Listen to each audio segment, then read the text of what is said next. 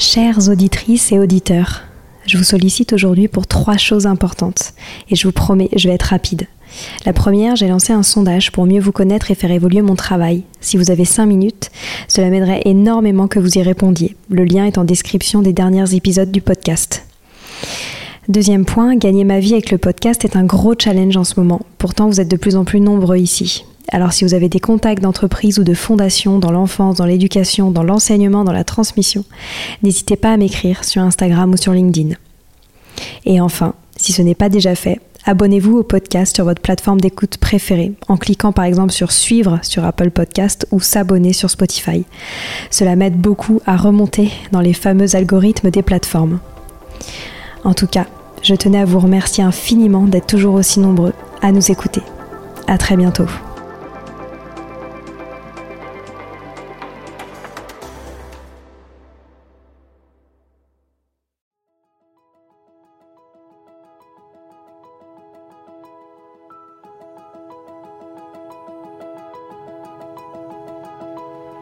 Bonjour à tous, ici Stéphanie et Sylvie Descleb pour un nouvel épisode du podcast Les adultes de demain. Les adultes de demain, c'est une conversation autour de l'éducation et la parentalité. Comme le disait si bien Maria Montessori, l'enfant est l'avenir de l'homme et nous souhaitons ainsi vous donner des pistes de réflexion et de potentielles réponses pour offrir aux enfants le plus bel avenir. Alors si vous avez à cœur d'offrir la meilleure éducation aux enfants, ce podcast est fait pour vous. N'oubliez pas de nous suivre sur notre compte Instagram Les Adultes de Demain ou sur notre blog lesadultesdedemain.com.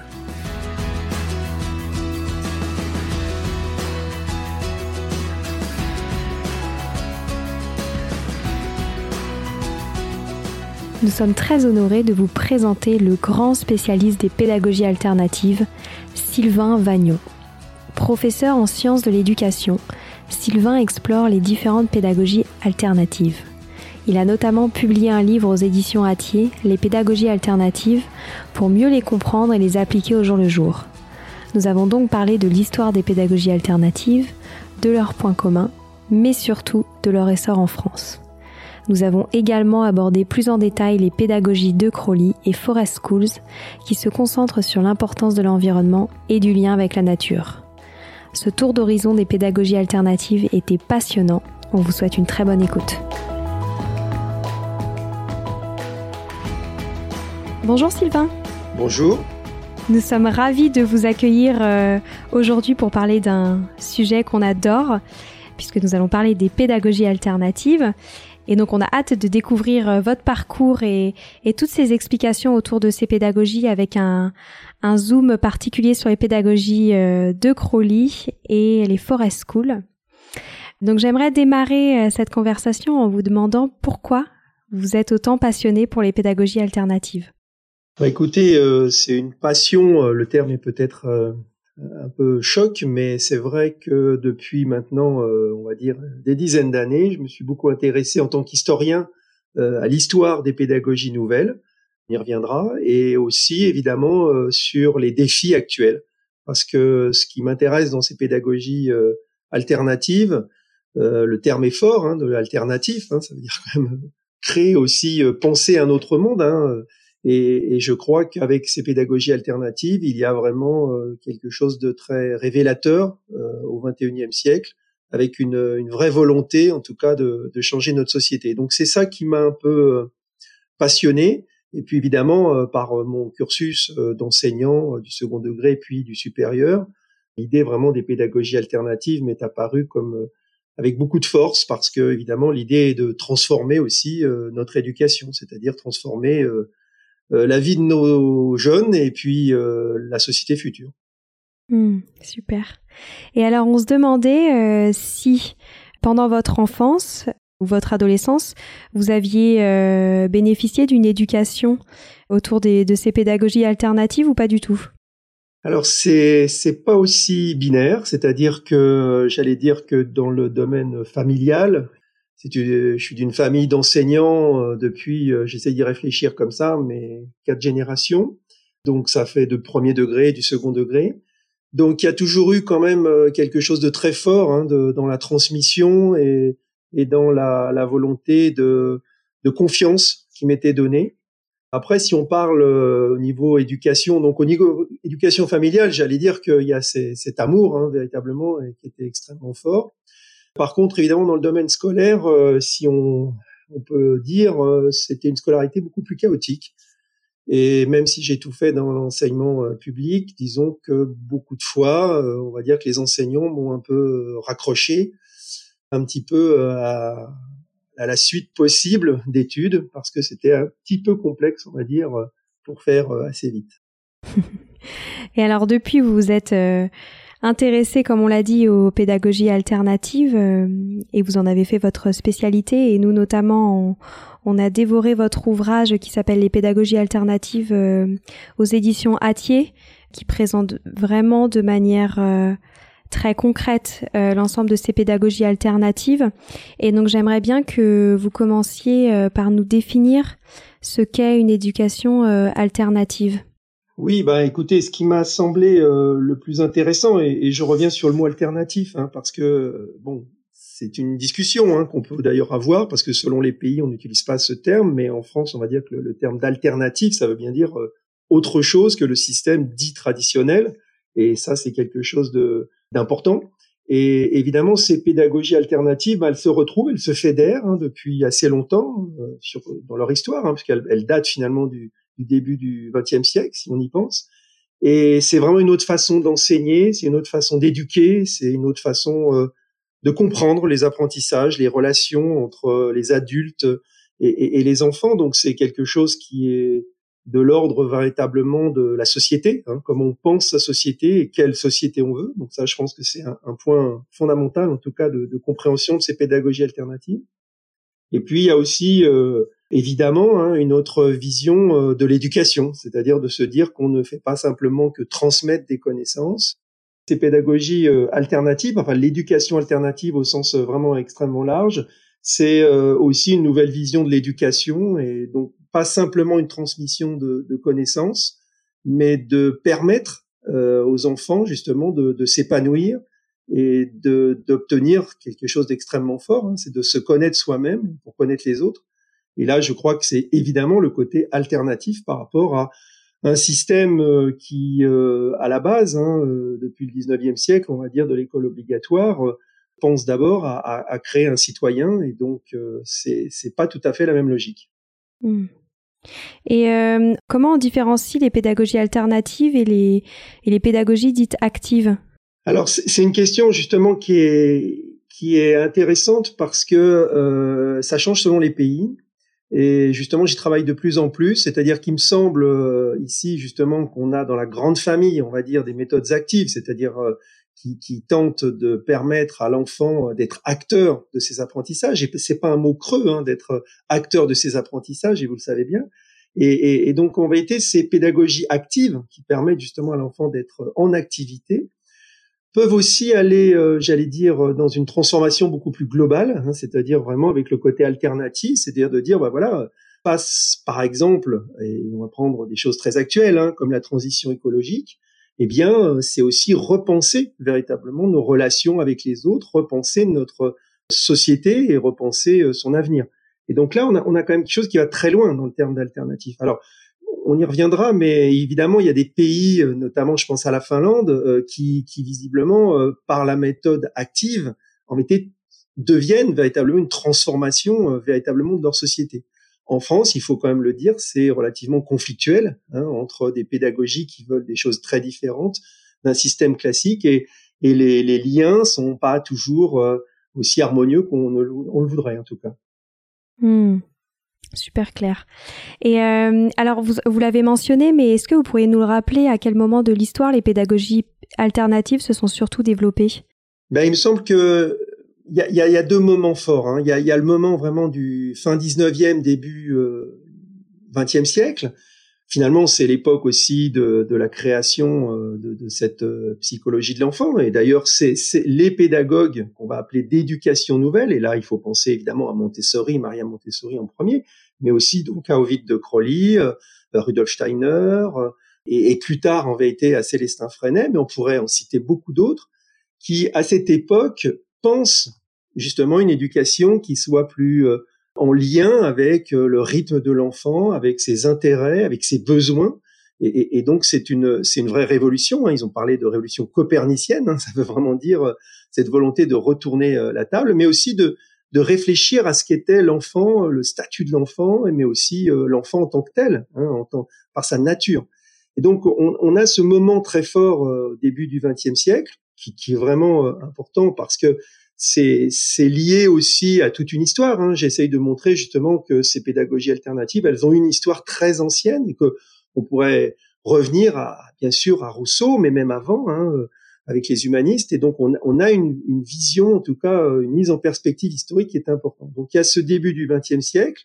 Et puis, euh, au début du XXIe siècle, il faut le dire, on a un regain euh, très fort à la fois de ces mouvements, le mouvement Montessori par exemple, mais aussi euh, de mouvements euh, nouveaux qui apparaissent au XXe siècle, issus certaines fois euh, de, des mouvements freinés, je pense à la pédagogie institutionnelle par exemple, mais aussi avec des mouvements comme les mouvements des écoles démocratiques qui sont apparus en Europe, mais qui viennent des États-Unis hein, depuis la fin des années 60, hein, l'école Sudbury. Donc on, on, a des mouvements ici très différents, hein, qui, qui, qui, abordent de façon différente aussi cette notion d'alternative.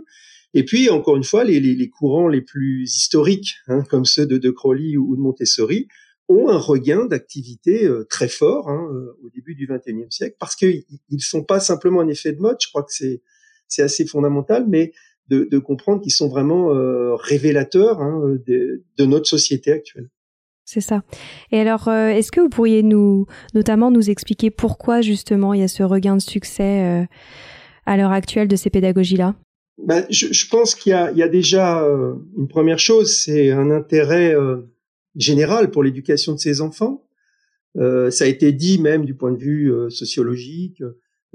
les enfants sont désirés et donc il y a aussi cette volonté de penser leur bien-être beaucoup plus fortement qu'avant, et puis de, les reconnaître en tant que tels aussi hein, dans la famille, euh, euh, de leur donner une vraie place. Hein, quand même, honnêtement, ils n'avaient pas, même juridiquement. Donc ça, ça c'est un ensemble, on va dire un peu large. Et puis il y a des choses plus plus actuelles, hein, c'est-à-dire je pense évidemment au développement de l'épanouissement personnel, hein, du développement personnel, c'est-à-dire de penser aussi que notre société va fortement évoluer, va très, vraiment changer, et que tout parent se pose quand même des questions sur l'avenir et ne ne peut pas dessiner comme ça pour ses enfants euh, ce qui serait un schéma. On, on, on est tous d'accord qu'on ne sait pas comment va être nos sociétés dans 20 ans. Et donc évidemment, ça, ça transforme aussi notre vision de l'éducation. On cherche une éducation qui va, qui va donner beaucoup plus euh, de valeur, de possibilités euh, aussi d'adaptation et, et, de compréhension de soi hein, pour s'adapter, pour être autonome, plus que des connaissances qui euh, ici sont sont pas évidemment la, la clé. C'est, on y reviendra, je pense, mais c'est important parce que notre système dit classique, il est quand même fondé sur la mémorisation.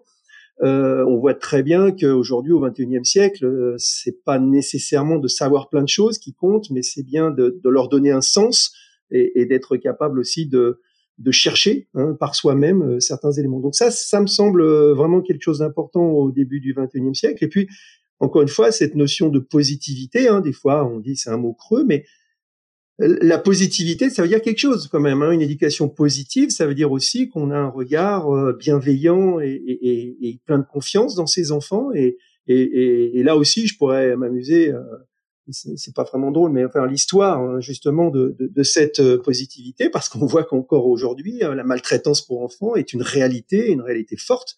Et, donc voilà, je pense que là aujourd'hui, on a des prises de conscience euh, beaucoup plus fortes ici d'une majorité de, gens, hein. même si les pédagogies alternatives ne sont que sur certaines personnes, hein. on voit bien que c'est encore à la marge, mais on voit bien que l'intérêt euh, est très fort hein, pour une majorité de la population.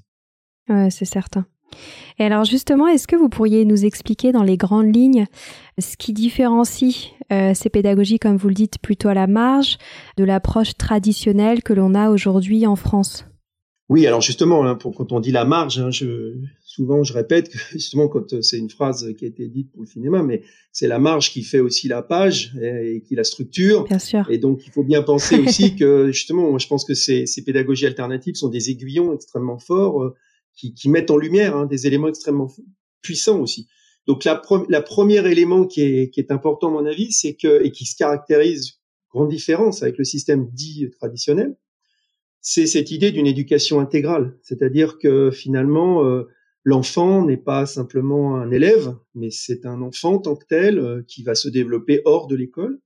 Et, et, et, la prise en compte justement d'une éducation euh, de la globalité de l'enfant, de, de, son intellect, ça par des connaissances, mais aussi de son corps, de son des éléments affectifs hein, ici, est une vraie caractéristique qui qui marque en réalité cet équilibre hein, entre l'intellect, le corps et, l'affectif par rapport à une pédagogie dite traditionnelle. Ensuite, il y a évidemment la notion forte de besoin et d'intérêt de l'enfance. Je crois que partir de, de ses besoins, euh, de son, plaisir aussi euh, à étudier, mais aussi euh, ses intérêts, hein, est un élément important pour comprendre la motivation et l'efficacité finalement aussi d'un apprentissage. Et, et, je pense que le troisième point, mais on pourrait hein, multiplier, mais le troisième point, c'est évidemment la notion du, du, rythme de chaque enfant, c'est-à-dire de, de voir qu'à la fois chaque enfant est singulier, euh, il a sa propre caractéristique, ses propres euh, justement son caractère et, et, et, le prendre en compte ce, son rythme propre est, quelque chose d'assez fondamental dans ces pédagogies et ce qui est très complexe évidemment dans un système on va dire euh, d'État. Et de l'autre côté, se dire aussi que c'est un être fondamentalement social et, ce que l'on vit euh, tous ensemble euh, là avec ces, multiples confinements, etc., nous montre bien la nécessité qu'on a d'être une relation, en relation avec les autres. Et pour un enfant, évidemment, c'est quelque chose qui est exacerbé. Et ces pédagogies mettent en avant le fait d'être à la fois un être singulier et aussi un être social.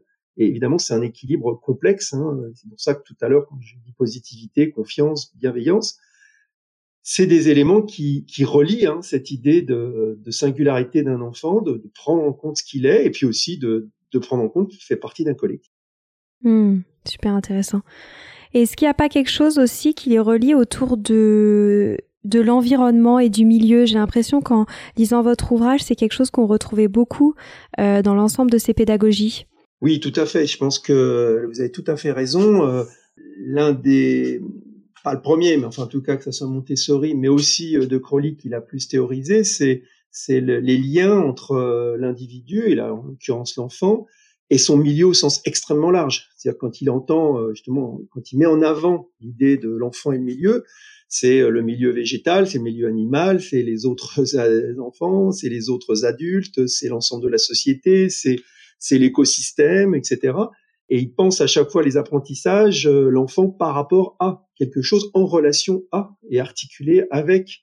Et donc ça, c'est vrai que toutes ces pédagogies mettent euh, beaucoup en avant hein, c'est ce lien. Et, et, là aussi, hein, pour euh, répondre aussi un petit peu à, une question précédente, c'est aussi pour ça que ces pédagogies se trouvent, à mon avis, en phase hein, aujourd'hui avec des préoccupations de société et, et notamment l'urgence écologique.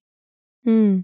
Et alors justement, je me demandais euh, pourquoi est-ce que vous pensez qu'elles sont encore à la marge en France? Je ne sais pas si vous avez un point de vue là-dessus. Bah, si on prend du point de vue institutionnel, quand une école s'appelle euh, Montessori, de Crollier, etc., euh, si on compte en nombre, on en arrive à des chiffres extrêmement réduits par rapport aux 12-13 millions de scolarisés. Donc si on, si on veut être dans, du point de vue institutionnel, on voit bien une différence. Après, c'est là où évidemment c'est quelque chose d'important, c'est ces pédagogies euh, irriguent aussi le système. Hein. C'est-à-dire que les enseignants, euh, c'est pas c'est pas c'est pas binaire. C'est pour ça que vous voyez le terme d'alternative, je l'utilise parce que je pense qu'il est très représentatif de certains éléments, mais des fois il y a un côté euh, alternatif, côté binaire. Or aujourd'hui, on s'aperçoit qu'il y a vraiment ce qui s'appelle une hybridation, c'est-à-dire que les enseignants de du public. Ils, c'est pas une éducation traditionnelle comme on l'entendait au 19e. Ils ont fortement changé et, le système a complètement changé. Et donc, euh, il y a des éléments de, de lien, de porosité hein, ici qui, qui, sont assez intéressants. Donc, l'institutionnel, d'ailleurs, je, dis souvent numériquement, bah oui, d'accord, c'est très réduit, mais on voit bien que au niveau des parents, il y a une préoccupation très forte, il y a un intérêt des enseignants et, et, à quelques égards aussi de l'institution, même s'il y a des, des, éléments conflictuels, il y a aussi euh, bien la prise en compte hein, que notre société change. C'est ça qu'on voit bien qu'aujourd'hui, on arrive à des écoles aussi dites actives parce que euh, certains ne s'intéressent pas nécessairement à une pédagogie, qu'elle soit Montessori, euh, de Crowley ou autre, mais s'intéresse en vérité à une espèce de mouvement hein, très fort qu'on essaye de dessiner ensemble. Mm. Et je pense que Sylvie, tu peux témoigner là-dessus, non, sur le regain d'intérêt de la part des enseignants de l'éducation nationale de, autour de ces pédagogies? Ah oui, moi c'est ça que je trouve vraiment formidable, c'est c'est ce que Sylvain dit, c'est qu'en fait euh, chacun se nourrit euh, de l'autre et que nous on le voit avec euh, nos formations, c'est que il y a de plus en plus d'enseignants du public ou du privé sous contrat qui cherchent à se former pour apporter quelque chose de différent, mais en l'incluant à, à leur socle. Donc c'est ça qui est intéressant, c'est que c'est que chacun s'apporte et on voit même nous dans nos écoles Montessori nous, notre directrice pédagogique, elle était à la base professeure des écoles et elle nous apporte aussi beaucoup, euh, beaucoup de son expérience. Et euh, pour revenir sur un débat qui est un peu euh, houleux aujourd'hui, c'est l'attitude du gouvernement par rapport aux, aux, écoles hors contrat. Je pense que c'est bien dommage parce que je trouve que justement les écoles hors contrat, avec leurs innovations, nourrissent aussi le système traditionnel. Donc, euh, je pense que, chacun a une, raison d'être, une raison d'exister, parce que chacun s'enrichit. Donc, euh, c'est ça qui est formidable aussi. Tout à fait. Je ne sais pas ce que vous en pensez, euh, Sylvain, justement, de, de l'attitude justement plus institutionnelle par rapport à ces écoles hors contrat. Oui, bah, ce, qui, est compliqué euh, aussi, c'est que les écoles hors contrat, c'est une espèce de nébuleuse aussi. Donc, on, a de tout. Donc, quand on est, si on prend du côté de l'institution, c'est assez complexe. Euh, alors, peut-être que l'institution cherche pas toujours à bien savoir à, qui il a affaire, mais en tout cas, on voit bien que c'est aussi assez complexe. Il y, a, il y a, des écoles qui clairement sont dans le contournement du système public pour X raisons, hein, et, là, il faut, il faut bien le prendre en compte. Et puis, effectivement, il y a, a d'autres écoles qui euh, euh, et notamment les écoles Montessori, hein, qui développent en vérité une pédagogie structurée, euh, précise, et qui d'ailleurs, euh, bah, c'est ce qui vient d'être dit hein, très clairement aussi, hein, qui rayonne et qui irrigue aussi le, système public. Alors, bien sûr, peut-être pas au niveau institutionnel, quoique, on voit des formations quand même au sein du public, on voit beaucoup plus d'enseignants qui, s'y intéressent, qui lisent, qui, font des formations sur des fois pas toujours sur la pédagogie alternative en, tant que telle, mais sur certaines pratiques. Hein, et, justement, ça c'est un élément intéressant. J'ai une doctorante qui travaille sur l'introduction du yoga et elle se rend bien compte que c'est une pratique alternative en tant que telle et que beaucoup d'enseignants, sans se revendiquer d'une pédagogie alternative particulière, sont intéressés par ce type de pratique. C'est là où le lien se fait, euh, euh, j'allais dire, entre l'ensemble des, différentes écoles, qu'elles soient euh, publiques euh, ou privées. C'est ça. c'est super intéressant. Et est-ce que vous pourriez nous dire euh, très rapidement, parce que je sais qu'on pourrait en parler pendant des heures, mais les principales pédagogies alternatives qu'il existe en France et peut-être une particularité pour chaque pédagogie? Oui, alors c'est toujours un peu compliqué justement de, de, segmenter, mais on va dire que si on prend par, euh, par ordre d'importance numérique, clairement la pédagogie euh, Montessori euh, est celle qui domine. Elle, domine en nombre, mais elle domine aussi finalement dans les esprits, hein, parce qu'on s'aperçoit que même il y a des dérives commerciales qui peuvent être très fortes, mais on voit bien que c'est devenu une sorte de label euh, très fort. Et même certains parents vous disent ah bah tiens je suis intéressé par la pédagogie Montessori. Et vous le savez c'est pas tout à fait on va dire du Montessori mais c'est en tout cas un label. Et donc ça c'est important. Donc évidemment la, la notion d'autonomie mais vous savez mieux que moi euh, ici et, et de, de, permettre enfin cette autonomie euh, dans le sens de connaissance de soi et de connaissance des autres hein, pour se développer est, est fondamentale dans cette pédagogie Montessori chez, chez De Crowley, mais si on en parle tout à l'heure, hein, c'est vraiment la, la, notion de centre d'intérêt. C'est-à-dire que De Crowley euh, appuie beaucoup hein, sur cette idée euh, justement de, de, ne pas segmenter euh, son esprit entre des disciplines scolaires euh, qui ont été construites. Donc ça, c'est un, un, point extrêmement fort. On a la pédagogie Steiner hein, qui, qui, est discutée pour plein de raisons, mais qui, qui développe un élément notamment de la créativité hein, et de, du côté artistique hein, qui, qui est indéniable sur certaines écoles. Hein. Euh, ça, c'est important. Et puis Freinet, hein, si on prend encore une fois les, les, quatre fondateurs, enfin les quatre importantes ici qui se retrouvent, l'école, les, la pédagogie Freinet, qui a une grande caractéristique, c'est qu'elle est dans le public en France, avec des enseignants qui montrent justement euh, à la fois des méthodes actives, mais aussi euh, une vision, on va dire, d'émancipation hein, très très fort de, des enfants à travers les enseignements du système public. Donc il y a, y a, évidemment ces, ces, quatre pôles, et puis il y a ce qui sont numériquement les plus importants en France, et puis on a une sorte aussi de, nébuleuse des écoles démocratiques hein, qui, qui appuient beaucoup sur euh, l'éducation horizontale, hein, c'est-à-dire de dire que l'adulte a tellement à apprendre de l'enfant que justement bah, son rôle euh, est moindre, hein, ce qui n'est pas du tout le cas, par exemple, des pédagogies Montessori où l'enseignant est, est, est, très présent enfin, ici euh, là-dessus. Donc, euh, on, voit bien qu'il y y a ces nuances. Puis vous avez cité évidemment l'éducation aussi à domicile. Euh, aussi qui a sa propre caractéristique et qui en lui-même d'ailleurs présente certaines fois des courants très divergents. Hein. Il, y a, il, y a une volonté véritablement de transformer certaines fois une pédagogie hors de l'école, notamment avec des apprentissages informels, en disant que ces, ces apprentissages informels finalement de relations sont assez importants et même fondamentaux. Et puis vous avez d'autres parents qui au contraire restent dans des choses un peu traditionnelles. C'est pour ça que c'est intéressant de voir point par point, et, et c'est d'ailleurs toute la complexité de ces pédagogies alternatives dans, dans le livre vous avez cité, c'est vrai que j'ai essayé de segmenter. Des fois, bah évidemment, il y a, une réduction, hein, de, parce qu'en réalité, en segmentant comme ça chaque mouvement, on s'aperçoit aussi que les parents piochent énormément euh, dans ces pédagogies. Bien sûr. Ah, c'est super intéressant. Et euh, je sais que vous avez euh, deux axes actuels de travail, que sont les pédagogies de Crowley et Forest School. Euh, donc j'aimerais bien qu'on en reparle un petit peu plus euh, en détail parce qu'en plus euh, nous nos auditeurs ils doivent en avoir marre parce qu'on parle beaucoup de Montessori donc on ne va pas parler de Montessori mais on va plutôt parler de choses que l'on ne connaît pas. Donc je sais que vous êtes notamment spécialiste de la pédagogie de, de Crowley. Est-ce que vous pourriez nous dire en quoi elle consiste et nous expliquer qui était Ovid de Crowley? Oui, alors c'est vrai qu'il est moins connu, et j'allais dire que peut-être en France parce que justement déjà il est belge, Ensuite, parce qu'on le met souvent euh, en lien avec Maria Montessori, parce qu'ils sont tous les deux médecins. Euh, ils ont créé leur école la même année, en 1907, hein, même si De Crowley en a créé une première euh, en 1901. Mais euh, ils sont vraiment contemporains. Donc il y a des liens euh, très forts entre eux, et donc on retrouve évidemment la notion d'autonomie, de plaisir, etc.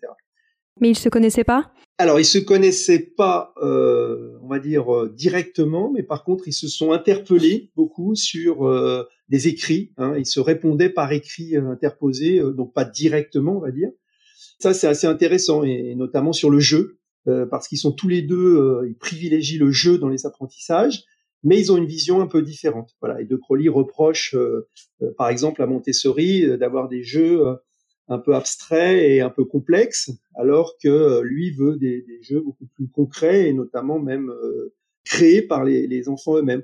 Donc il y, a des liens entre les deux. Si on prend pour euh, faire rapide, hein, en tout cas sur la pédagogie de Crowley, c'est quelqu'un qui a un a mis en avant le rôle du milieu, c'est-à-dire de dire que l'enfant a un milieu, il faut prendre en compte ce, ce milieu dans les apprentissages, et puis, euh, cette notion, euh, tout à l'heure j'ai cité des centres d'intérêt, c'est-à-dire qu'il divise en vérité le programme en quatre centres d'intérêt.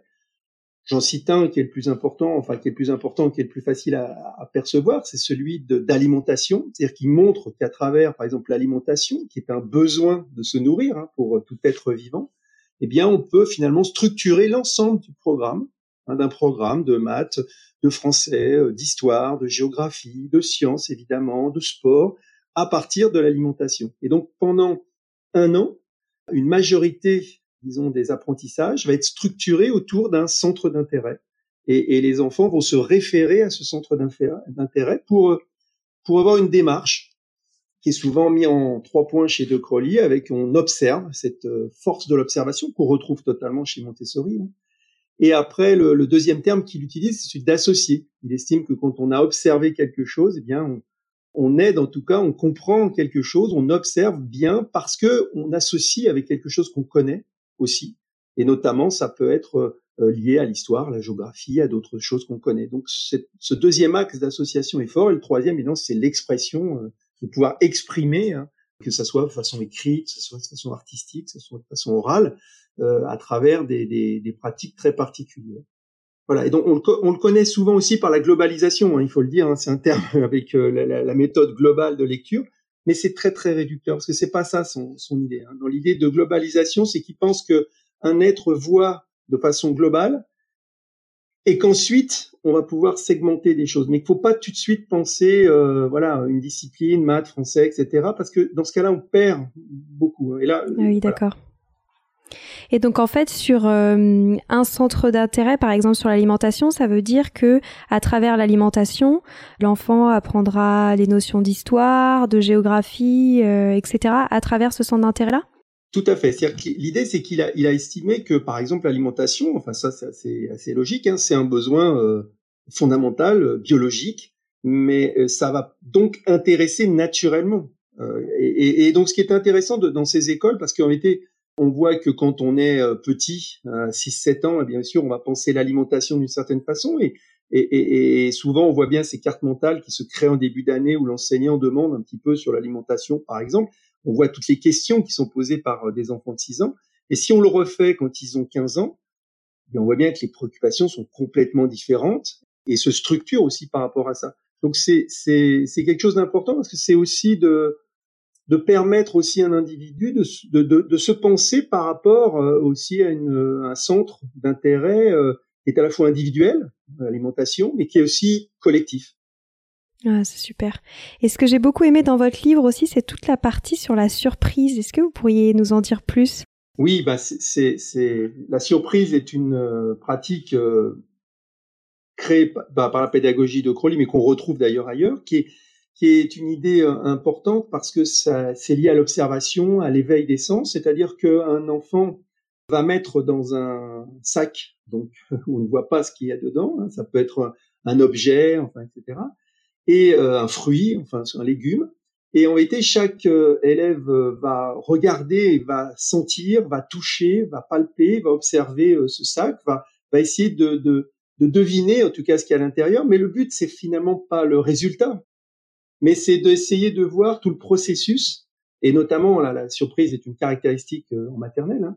Ça permet justement aux enfants d'observer, de d'éveiller leur sens, et puis aussi de de pouvoir euh, se parler, dialoguer, s'entraider, hein, à, à, voir un petit peu ce que c'est que cet objet. Donc c'est c'est quelque chose qui est très ludique, hein, bien sûr, mais qui est un exercice euh, très intéressant parce que on met en avant le processus plus que le résultat en lui-même. Voilà. Et ça, c'est, ça donne une force, en tout cas, euh, à, à, une, à une pratique qui, qui se développe, il faut le dire, hors de la pédagogie de Crowley. Bien sûr.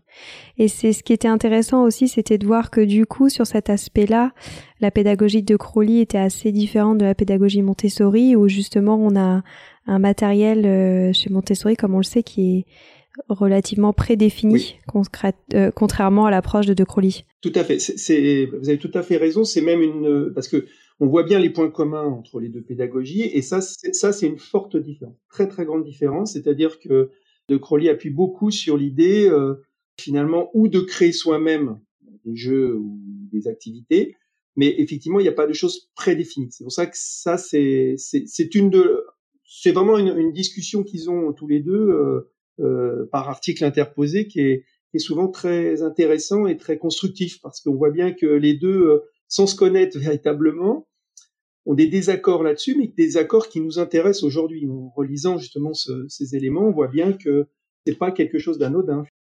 Oh, c'est super intéressant. Et il y a beaucoup d'écoles de Crowley en France? Alors non, il y en a qu'une qui est une école publique, mais qui a la caractéristique d'être, euh, alors elle est à Saint-Mandé, près de Paris, et elle est caractéristique parce que c'est une maternelle, une école primaire et un collège.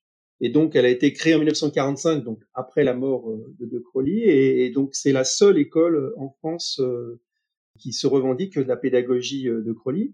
Euh, en réalité, elles sont beaucoup plus nombreuses, évidemment, en Belgique euh, ici, et ici, mais aussi dans le monde entier. Hein. Vous en trouvez en Espagne, à Barcelone, et puis en Amérique latine. Donc, c'est un courant qui n'a pas, évidemment, le, le côté puissant structuré de la pédagogie Montessori au niveau mondial, mais qui existe et qui est extrêmement vivant et, et à mon avis, très fécond.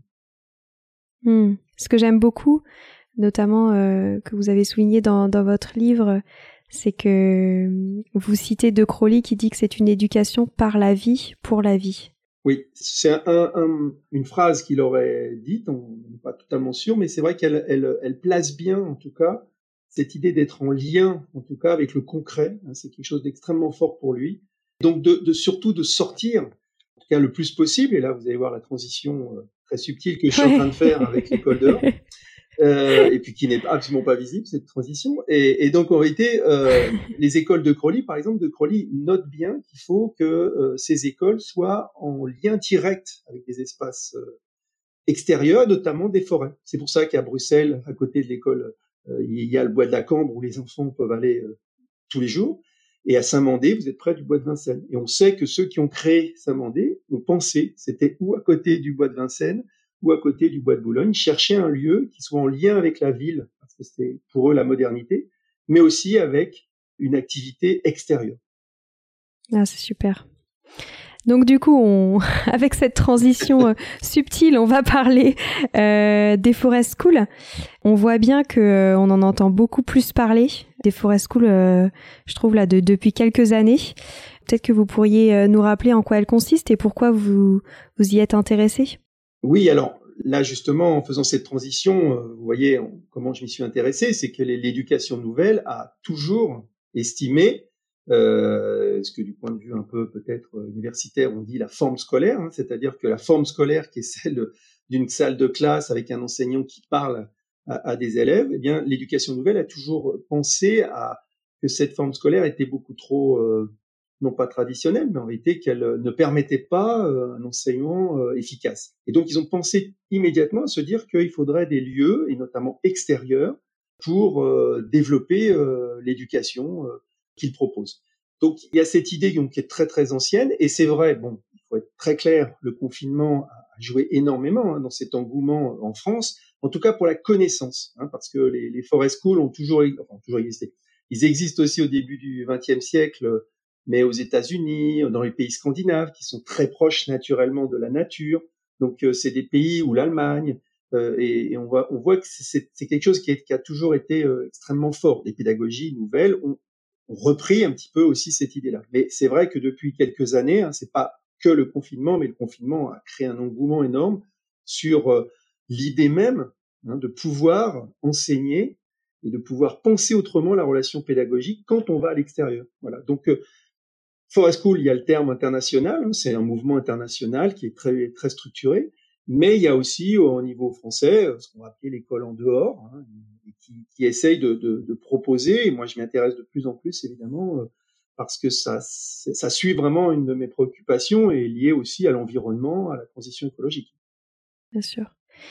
Et donc vous voyez qu'en France, euh, ces écoles-là se développent beaucoup? Alors oui, elle se développe en réalité à, deux points. Il y a des écoles dites forestières, enfin forest school, qui se créent. Hein, c'est évident et ça c'était avant le confinement, mais encore une fois, c'est quelque chose qui évidemment euh, explose.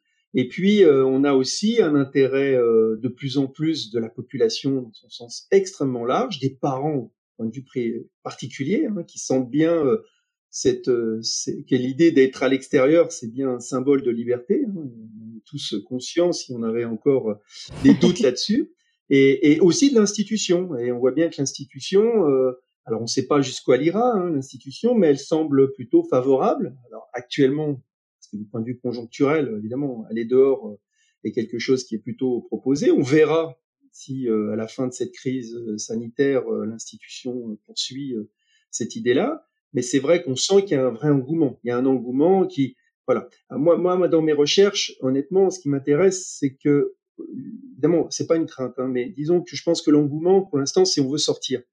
Et, et l'idée, et vous en serez euh, aussi, euh, je sais que c'est quelque chose qui est très fort pour vous aussi, c'est, l'idée, c'est pas simplement sortir et d'aller se promener, mais c'est aussi l'intégrer très fortement dans les apprentissages et en faire une véritable éducation. Et c'est ce que, pour ça que le terme de forest school est important parce que ça propose une véritable pédagogie avec et dans la nature. Ouais, c'est ça. C'est super. on arrive déjà à la fin de cet entretien, euh, malheureusement, et j'aimerais vous entendre parler encore des heures de ces pédagogies alternatives, ce qui me fait penser qu'on vous invitera à nouveau pour parler d'autres euh, pédagogies, parce que je trouve que vous avez une approche qui nous permet vraiment concrètement de, de bien les comprendre, et c'est super intéressant. Et je pense aussi, euh, peut-être que vous pourrez en parler rapidement pour clore la discussion, mais aussi toutes les clés que vous donnez dans votre livre euh, pour permettre aux parents de mettre en place ces pédagogies à la maison que je trouve euh, très intéressant. Oui, ben merci. Puis en tout cas pour dialoguer avec vous, euh, je serai toujours là, il n'y a pas de problème et avec grand plaisir. mais Oui, c'est vrai que ce que je pense, c'est que tout à l'heure, j'ai utilisé le terme d'éducation intégrale, c'est-à-dire euh, de dire justement que le système, on va dire, traditionnel a un peu trop tendance à prendre l'enfant simplement comme un élève. Et, et, et l'idée, évidemment, aussi, c'est, si on pense éducation intégrale, c'est proposer aussi aux parents, euh, non pas de prolonger l'école à la maison, pas du tout, mais au contraire de d'être attentif, de d'être avec ses enfants, de de pouvoir les écouter, d'être beaucoup plus à l'écoute avec eux et de voir que finalement euh, c'est pas simplement une écoute euh, parent euh, enfant qui va se faire, mais c'est véritablement une espèce de de lien très fort, d'articulation hein, qui va se faire hein, entre les enfants et les adultes. Et donc l'idée évidemment aussi du livre, hein, c'était de, de, de, mettre un peu en pratique cette éducation intégrale en, en, montrant bien, en tout cas, qu'on doit s'intéresser à toutes les facettes de son enfant et d'en avoir conscience. Voilà, je pense qu'évidemment tout parent veut le bien de ses enfants, c'est très c'est très clair. Hein. Voilà, l'extrême majorité c'est c'est évident, mais souvent ils se demandent un petit peu comment faire. J'allais dire être à, l'écoute, euh, faire ensemble. Euh, et justement, si l'école en dehors euh, se développe, c'est aussi peut-être parce que j'allais dire aller se promener avec son enfant. Hein, on sait très bien que en marchant au cours d'une promenade, on peut se parler, on observe, et finalement on retrouve beaucoup d'éléments très euh, évident de ces pédagogies alternatives, c'est-à-dire d'être avec la vie, encore une fois, et d'être dans le concret. C'est ça. Eh ben, merci beaucoup pour toutes ces explications qui étaient passionnantes. Euh, on vous souhaite beaucoup de réussite euh, dans toute la continuité de ces recherches euh, qui sont essentielles pour tous. Et je, je, vous remercie encore pour votre temps et j'espère à très bientôt. Oui, merci beaucoup. À très bientôt et c'est moi qui vous remercie. Voilà, c'est fini pour aujourd'hui. On espère que cet épisode vous a plu. Avant de se quitter, on a quand même besoin de vous. Si après avoir écouté cet exposé, vous ressortez avec plein d'idées pour apporter le meilleur aux enfants, n'oubliez pas de nous laisser 5 étoiles et un petit commentaire sur Apple Podcast, sur iTunes ou toute autre plateforme d'écoute de podcast. Cela nous aidera à mieux ressortir et surtout à nous motiver pour continuer cette aventure ensemble. Si vous avez des suggestions, des idées de thèmes, des questions à poser, n'hésitez pas à nous contacter sur les réseaux sociaux, Instagram ou LinkedIn, en tapant les adultes de demain. Nous serions ravis d'échanger avec vous. Si vous souhaitez en savoir davantage sur Sylvie, je vous invite vraiment à aller voir son blog sylvidescleb.com ou à la suivre sur Instagram en allant sur son profil sylvidesc, D-E-S-C, Montessori. Enfin, si vous souhaitez en savoir plus sur le calendrier des prochaines formations Montessori, rendez-vous sur www.apprendre-montessori.fr. On a hâte de vous retrouver vite et à très bientôt sur les adultes de demain.